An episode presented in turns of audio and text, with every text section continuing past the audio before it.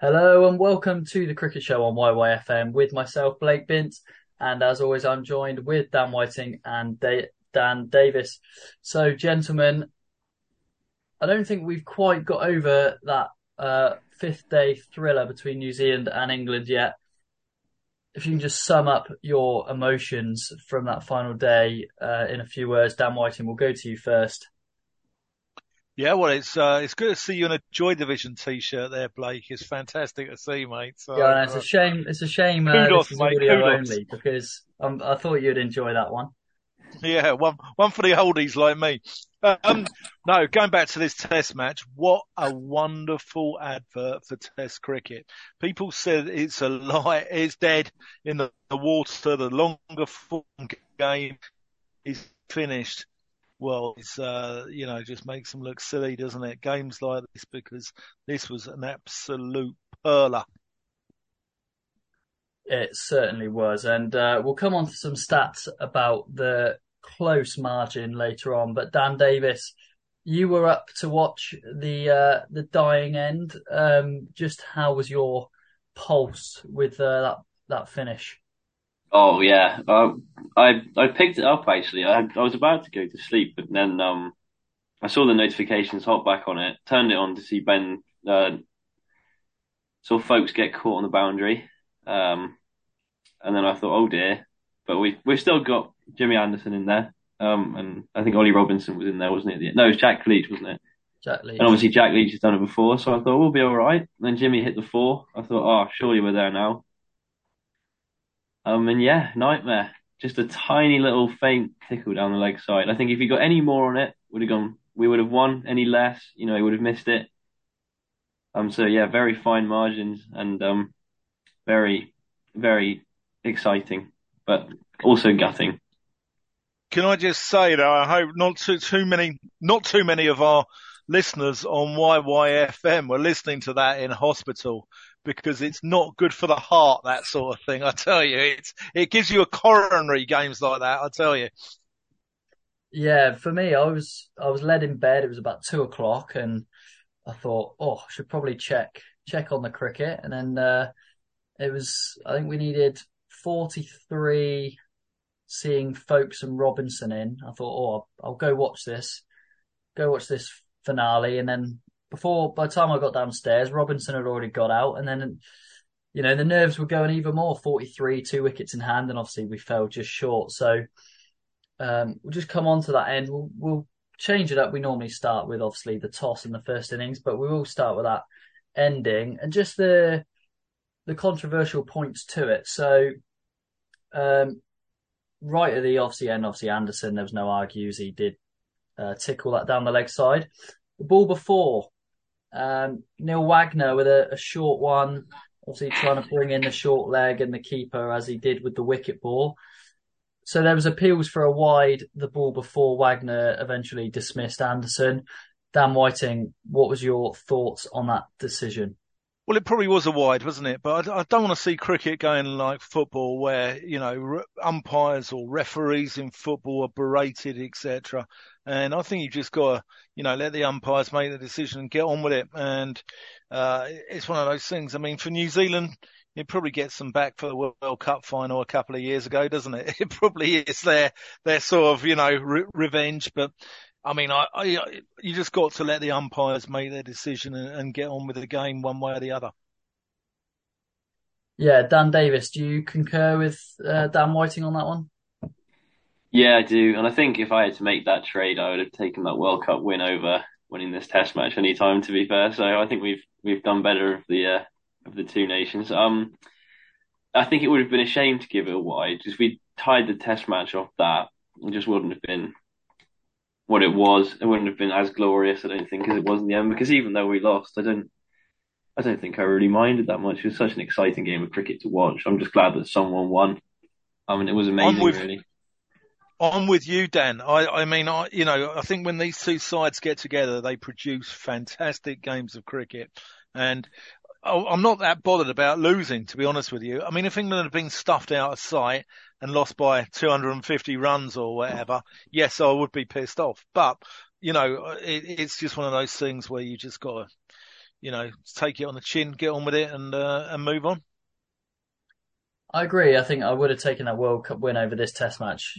Test cricket is my favourite format, and I'm sure I speak for um, the majority of proper, true cricket fans when uh, when it comes to that. But one thing I'm disappointed with, and it made me realise it with this Test match, is I seriously dislike two match series because you know one nil up.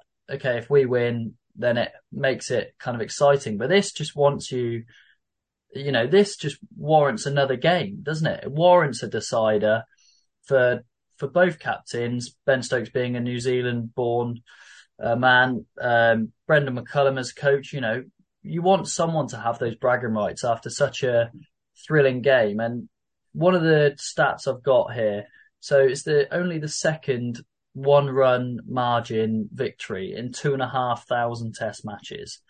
And that one was I think it was 1993, Australia West Indies. Um, uh, Courtney Walsh got out somebody um, to win by one run, and it made the series one-one with a decider. I'm sure Dan Whiting. I'm sure you remember that one. Um, Alan yeah, Border, captain Australia. You know, yeah, it just think... it, it just warrants another Test match, doesn't it? Yeah, I think he got out Merv Hughes. I, I, agree completely with you, Blake, about the, you know, test matches are the ultimate. If you go out for a romantic meal with the missus and you have a lobster thermidor, you'll remember that meal for a long, long time.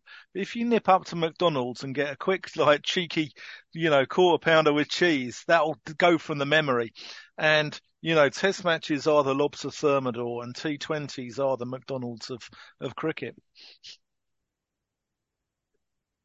Well, I absolutely love that comparison from you there, Dan.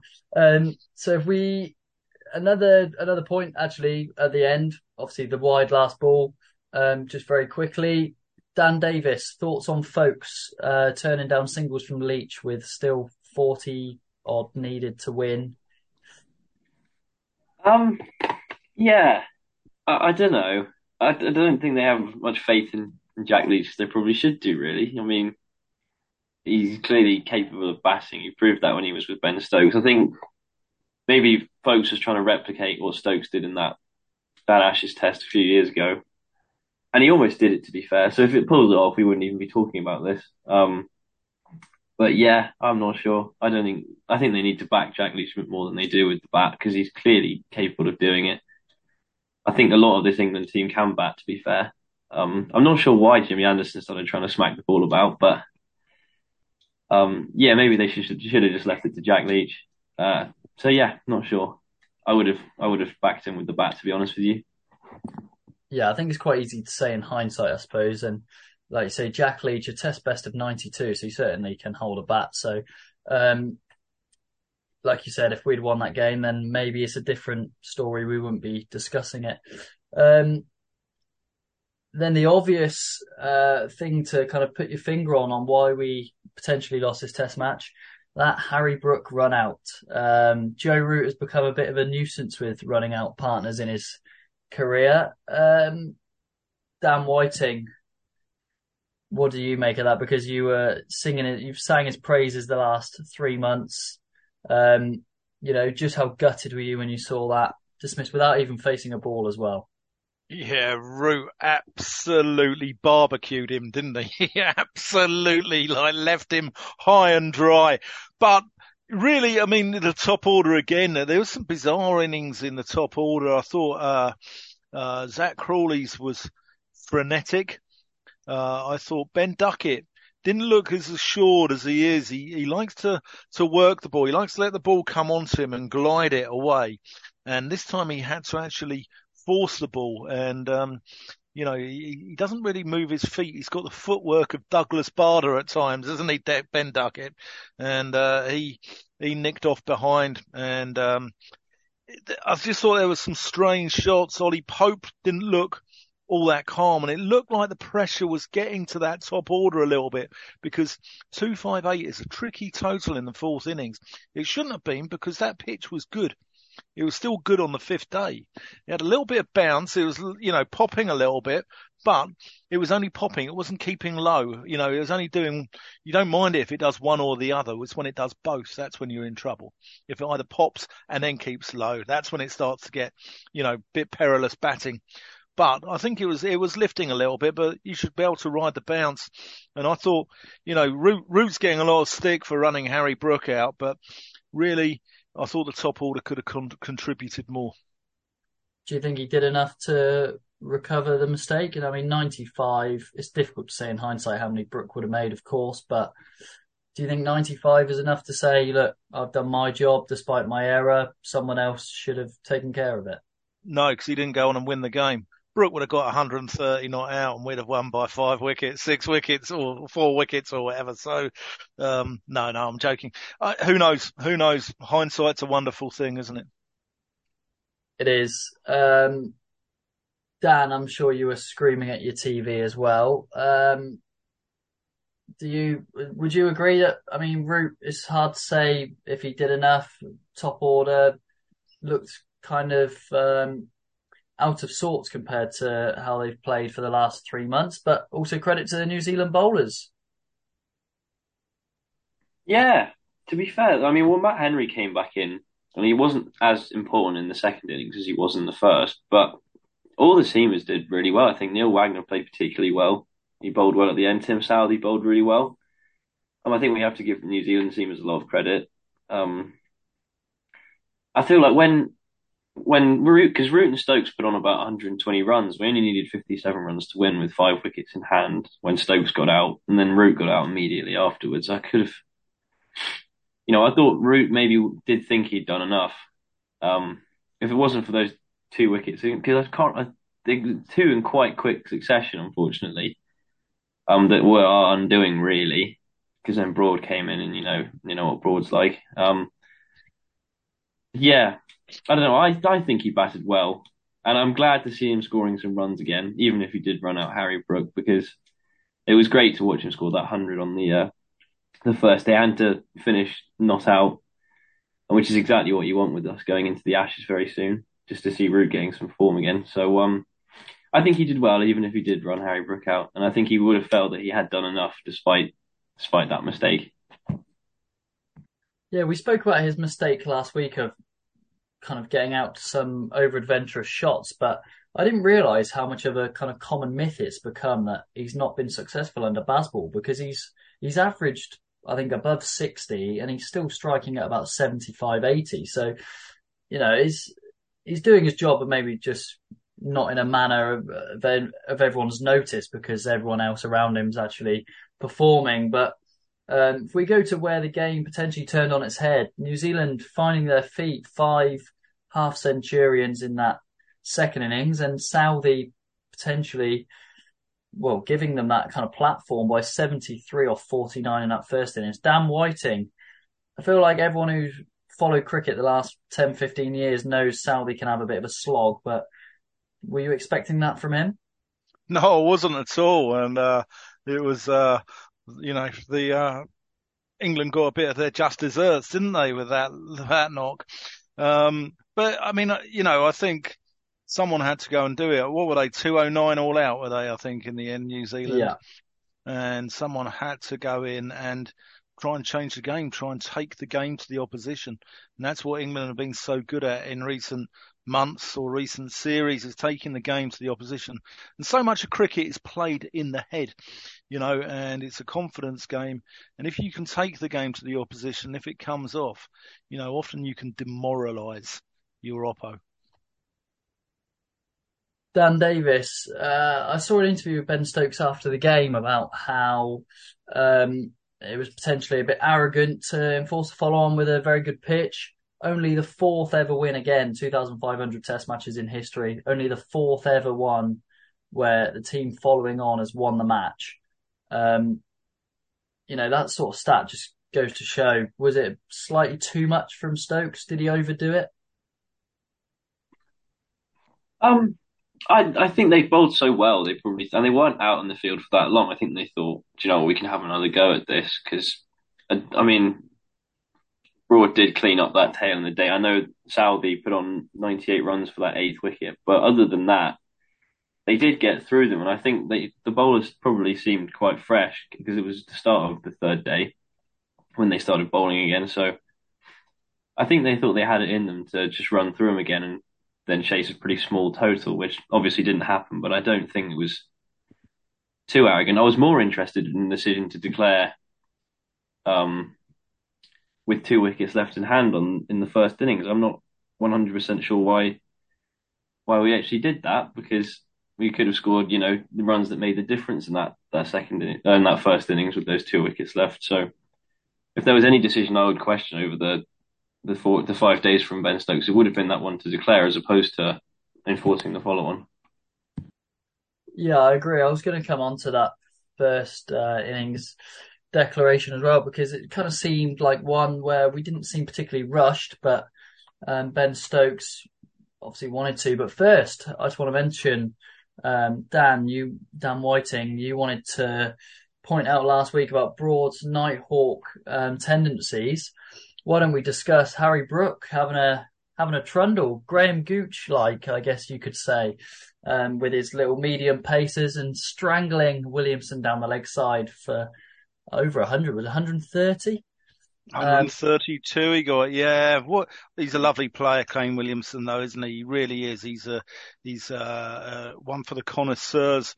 Um, I think credit to New Zealand for putting up that sort of total because, I mean, going back to the follow-on, I'd have I'd have been forced to follow on because I thought that pitch was only going to get better and better as the game went on. I thought it started off very green and they possibly overwatered it because I think they were scared of it cracking up and I think it, it had a little bit of juice in it on the first day, the first two days, but then I thought it was only going to get better and better. So, you know, I, would have gone for the follow on. But credit to New Zealand, Kane Williamson bad out of his skin. And then the two Toms having a scrap. It was like the alleyway behind my house with a couple of Toms having a fight there. Blundell and Latham, they bad well. And, um, you know, credit Daryl Mitchell batted well as well. He came to the party for the first time in the series as well. He's a good cricketer. So, you know, as as Dan Davis said, I think sometimes you've just got to give the opposition credit, and New Zealand scrapped their way out of it.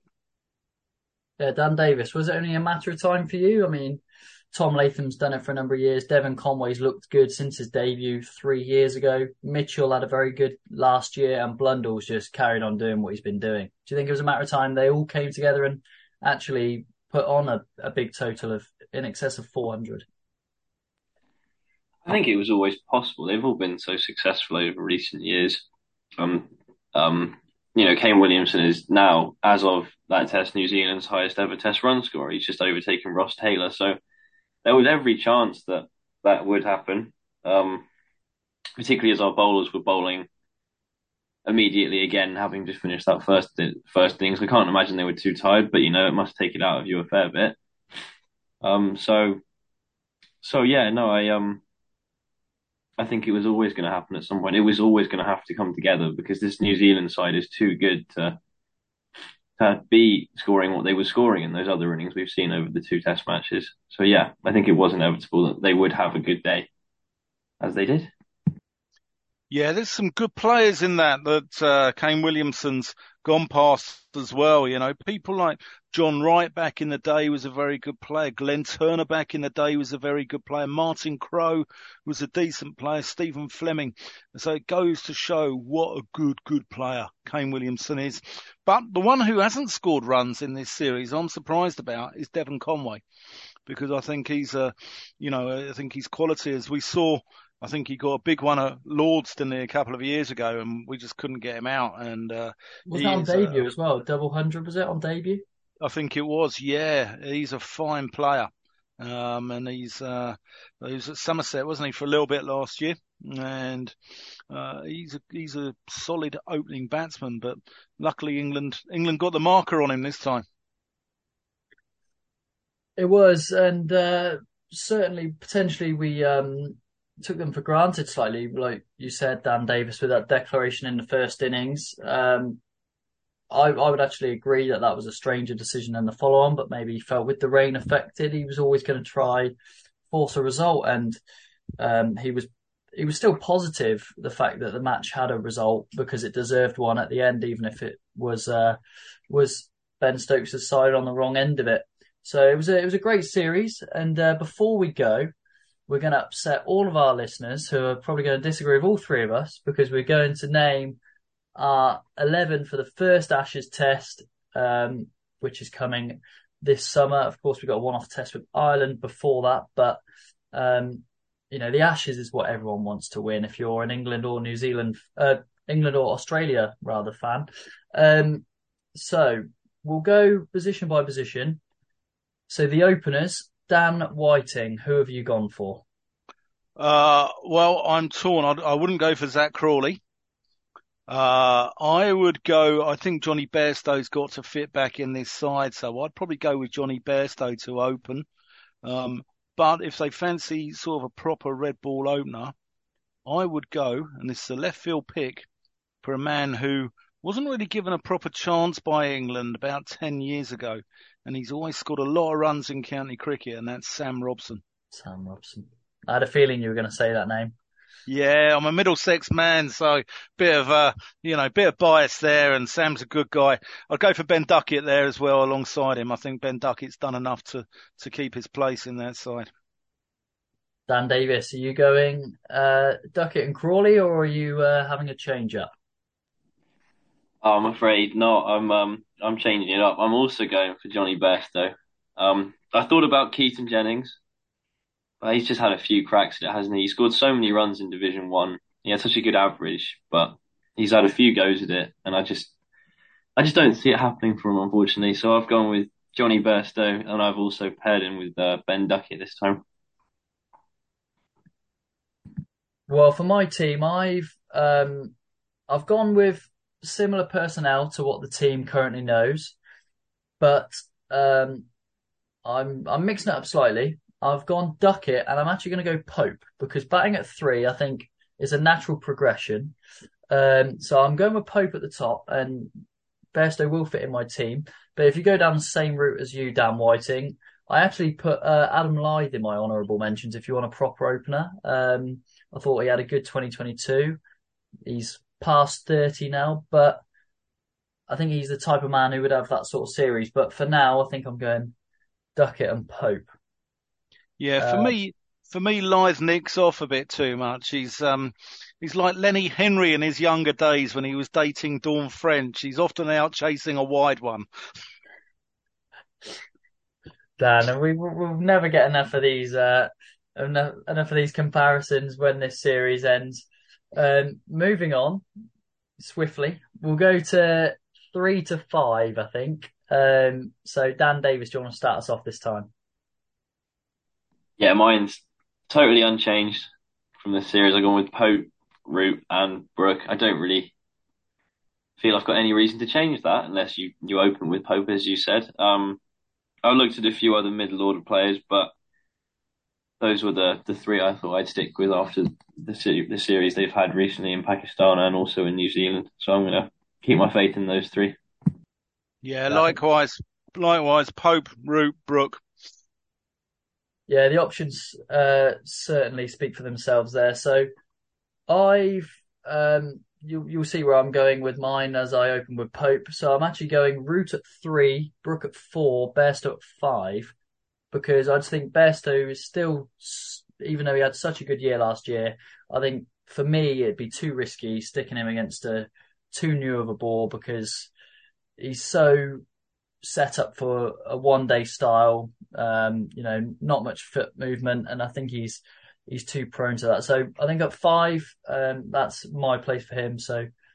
Um, and I was torn between having Root or Brook at three, but I think Root's the the man for the job, and um, Brook, I think eventually is going to become England's number four. So it may be a bit early, but only time will tell, I suppose.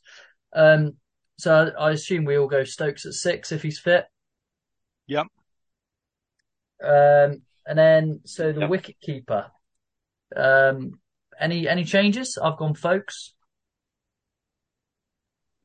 I've yeah, gone Foakes as well. Yeah, I'd, go on. Sorry, Dan. Go on. Well, I thought I've looked at other middle order players and thought maybe if you've got Bairstow in the side, you can add another middle order batsman. but I've really kind of thought Foakes is justified his place in this team. I don't see any reason to change it. I'm perfectly happy with him batting at seven. I think he's doing a great job there, so I'm going to stick with him. Yeah, I'm always a believer that you play your best keeper. You know, if someone drops Steve Smith when he's on three and he goes on and gets 250, you know, it, it, sort of counteracts, counteracts uh, picking that sort of extra batsman. So I would go Foakes. He's the man in charge, but there are some good other keepers around. John Simpson's a, a quality keeper. Got a thousand runs last year for Middlesex, and he's one of the best glove men around in the country. And, a lot of experience in England as well, of course. Played a long time. Yeah, and um, you know James Bracey as well. He's a very good cricketer. He's uh, his keeping's improved a hell of a lot, I think, uh, since you know he got his England call a couple of years ago or three years ago it was now, and he's a very good batsman as well. So there are people pushing on the door of Ben Foakes, and competition for places is always a good thing. Yeah, it is. And I think that keeper role is one that's never been a certainty uh, in the last few years for England. Um, so we've come on to um, 8 to 11s, generally going to be the bowlers, I assume. So, Dan Davis, would you like to kick us off? Yeah, I've gone with the same as this series. I was really torn. So I've gone with Robinson, Leach, Broad, and Anderson. I was really, really torn between Archer and Robinson. I don't know how fit Archer will be what form he'll be in, but I think Robinson's done enough to to keep his place in this side. I'd like to see a bit of Mark Wood and Matthew Potts as well, but at the minute I don't see a reason to change that seeming lineup. Obviously, Rehan Ahmed played well in Pakistan, so there's a there's a uh, you could say he could be with the with the shout of replacing Jack Leach, but I think the way we played, you know, this side's won ten of its last twelve Test matches without changing too much, so I think I'd leave it as is, to be fair. I'm the same. I'd go with the same lineup. A little bit of a worry. Robinson at eight. The tail is, uh, you know, it's longer than the Brontosaurus, isn't it? A little bit there. So you've got to be a little bit careful. But I think with a five match series, those bowlers aren't going to get through a five match series, especially Anderson and Broad at their end. And I expect Archer, Wood, Chris Woakes, uh, Matty Potts, Mahmood Stone might play a part. And then with the spin option, if Jack Leach isn't bowling well, again, as you said, Dan Rehan Ahmed's got a chance, or uh, Matt Parkinson might get a go as well. Yeah, if you look at what Ben Stokes said, just to reiterate what you said there, Dan Whiting, he wants nine seamers fit for this series. So, you know, you've got Robinson, Archer, Broad, Anderson, Potts, Stone, Mahmood, as you said, Woakes even's got the experience. I couldn't think of a better eight than Ollie Robinson. I mean, like I said, long tail, but I couldn't think of anyone else that would actually strengthen our bowling attack. So I think it has to be him. Um, and then this is potentially where I've gone more controversial than the top order. I'm actually, I would say our best 11 would have Archer, Broad and Anderson. I think you just pick your best bowlers. West Indies did it in their great era. They had four seamers and Viv Richards bowled a bit of off spin if he had to, as Joe Root would. Um, of course, you know, it's flexible for Jack Leach or any other spinner alternative you'd want. But I think after what Jofra did to Steve Smith in 2019, you can't rule him out if he's fit. Um, and like I said, Broad and Anderson as well with their fitness going wayward potentially in a five match series. You've got to stay flexible for that. Yeah, the only thing that worries me is, um, you know, there are a lot of right arm overs there, aren't there, in the equation? So I would, um, you know, it'd be nice to see someone coming through offers something a little bit different. But um, yeah, it'd be interesting to see what they go with and who, you know, who comes through and who gets injured because there will be injuries. It's an Ashes series. There's bound to be injuries. Do either of you have have any potential surprise options we might see? Maybe not feature, but going forward for the squad potentially. I like the look of Tom Price at Gloucestershire. I've seen a lot of him. I don't think he's quite ready yet. Um, but he got an eight for last year against Warwickshire on good Bristol pitches as well. And I like the look of him. I think he's got a little bit about him. Toby Roland Jones is another one. He's had a lot of injuries. He averages under 20 with the ball for England. And he's a, he's a very good cricketer, but he's, he's had a hell of a lot of injuries. If he can stay fit, I think he's still only 33 which isn't that old when you compare him to Broad and Anderson, or even me.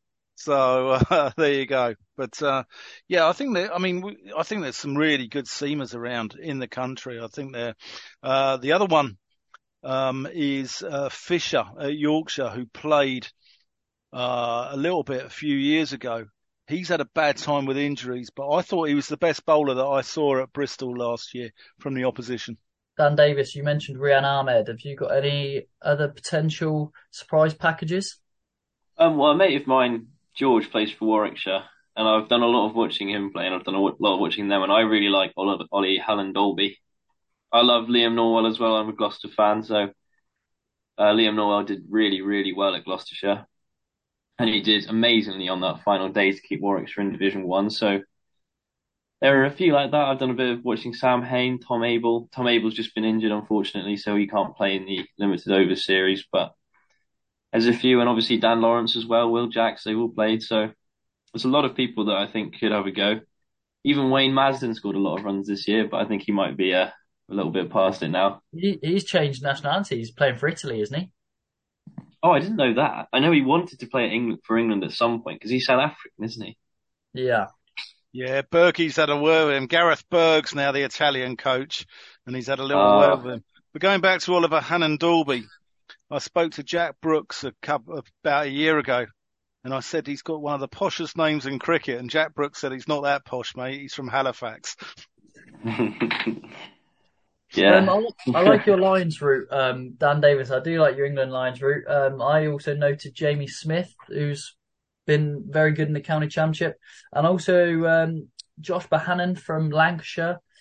Um, and there's a guy from he played for Durham um, I'm going to edit this out because Dan White and you probably know his name. Guy played for Durham, um, South African, but he could be eligible for England. Do you know his name? Top order batter. Uh, top order batter, uh, Durham. Yeah. Uh. Ooh. Did oh, I can't think. I don't think he's there. No, he's anyway, we we can ignore him. Yeah. Um, only, Durham have got a player called Stanley though. They've got a young lad coming through called Stanley McAlinden and there's not that many Stanleys coming through in professional sport these days. There's not. There? No, there aren't actually. Um, I used right. to play with Mitchell Stanley from Worcestershire. Right, okay, yeah. Yeah. Right, yeah. we've only got a minute and a half, so I'm going to have to wrap this up. Oh, yeah, yeah sorry. Okay, gentlemen, well, thank you for that. And uh, listeners, of course, let us know um, if you have any opinion on that test 11 for the first Ash test, which is going to be exciting in a hopefully a great summer for English cricket. 10 wins in the last 12, previously 10 from the last 11. But what a thriller against New Zealand, and it's been an absolute pleasure to comment on it with these two gentlemen. So for now, we'll have to wrap this up, but hopefully we will get some stuff going forward for uh, the English summer. But until then, it's goodbye from me. It's goodbye from me. And it's goodbye from me.